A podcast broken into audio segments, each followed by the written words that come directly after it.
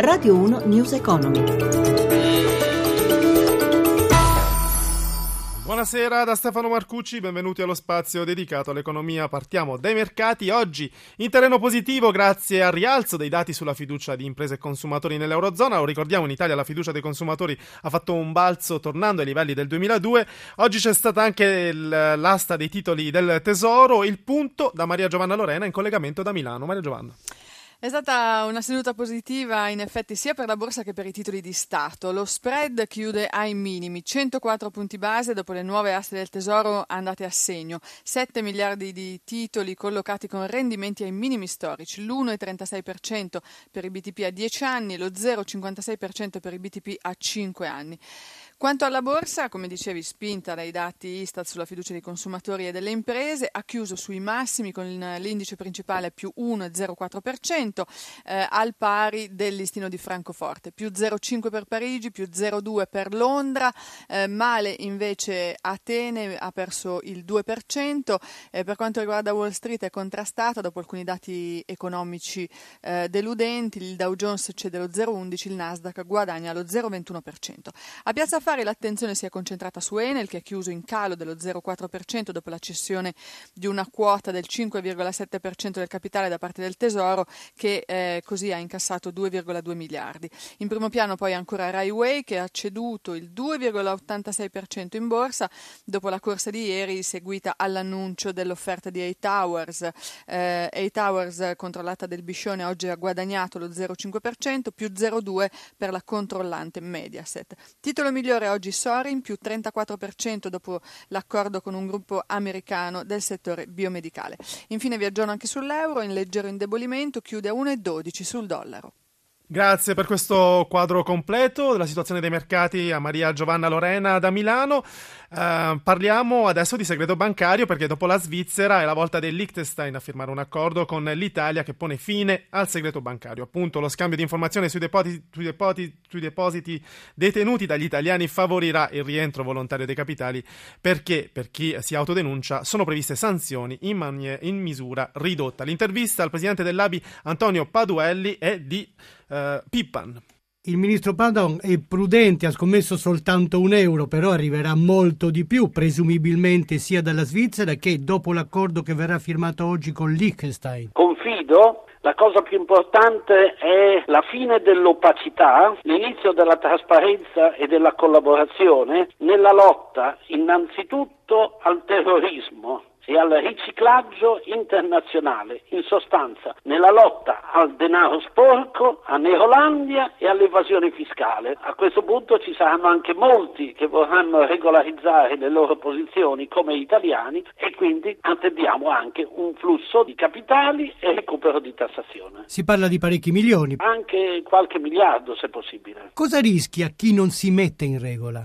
Molto di più di quello che rischiava quando questi paesi erano nelle liste nere, perché non ci sono più nel cuore dell'Europa questi stati che davano protezione a capitali il più delle volte dubbi. Bisogna seguire la legalità, chi non lo è in regola è bene che lo faccia perché il vecchio mondo della opacità nel quale dell'Europa non c'è più. Insomma, è una svolta storica. È una svolta storica per coloro che avevano cercato di fare i furbastri, non li chiamo furbi, ma furbastri.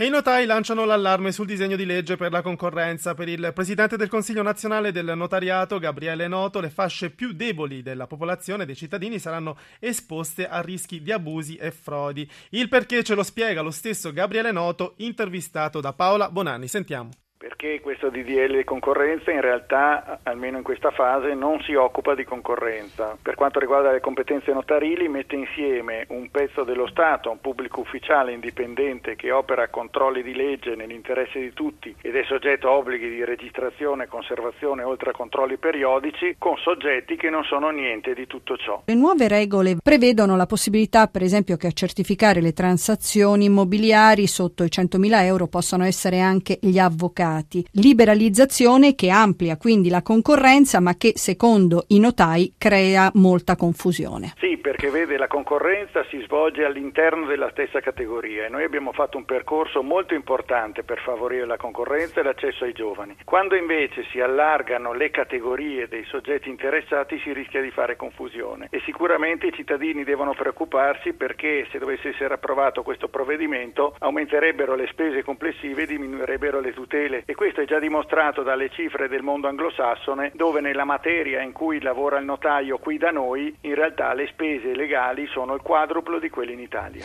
Voi notai ritenete che diminuiranno i controlli di legalità e cresceranno le frodi ipotecarie? Certo, perché se noi vogliamo dire che vogliamo abbassare i controlli sugli atti per i cittadini dobbiamo dirlo, ma se li vogliamo mantenere dobbiamo che siano lasciati ai soggetti che sono deputati, incaricati e obbligati a farlo dallo Stato. Pensate in qualche modo di dar seguito alla vostra protesta? Non è nostro costume fare dimostrazioni eclatanti. Parliamo nell'interesse dei cittadini e quindi in questo momento ci sentiamo dalla parte giusta e puntiamo a informare la situazione. La politica poi prenderà le sue decisioni e le sue responsabilità davanti agli italiani.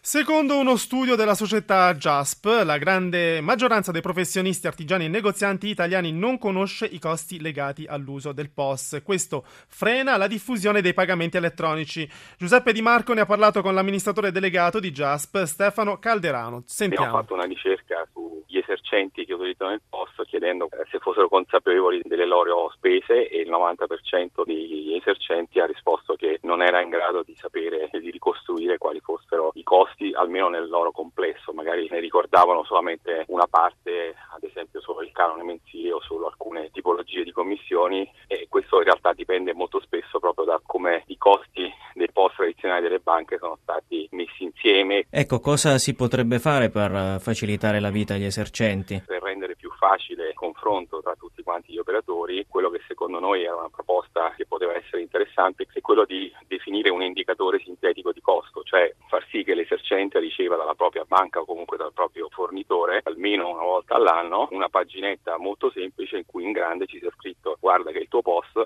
ti è costato X euro, in modo tale che poi con questo numero sia più semplice all'esercente poi fare un confronto con operatori alternativi e questo secondo noi potrebbe favorire la concorrenza. Ecco, in generale in Italia questo tipo di costi sono alti? Sono relativamente più alti, anche in altri paesi europei non sono così più bassi in realtà che in Italia, eh, molto spesso però diciamo la modalità di confronto, di concorrenza è più trasparente e più semplice. News Economy si ferma qui ma torna domani alle 10.32 sempre a cura di Roberto Pippan. Chiamate il nostro numero verde 800 555 941 per porre domande ai nostri esperti. Grazie a Renzo Zaninotto in regia, da Stefano Marcucci. Buon proseguimento su Radio 1.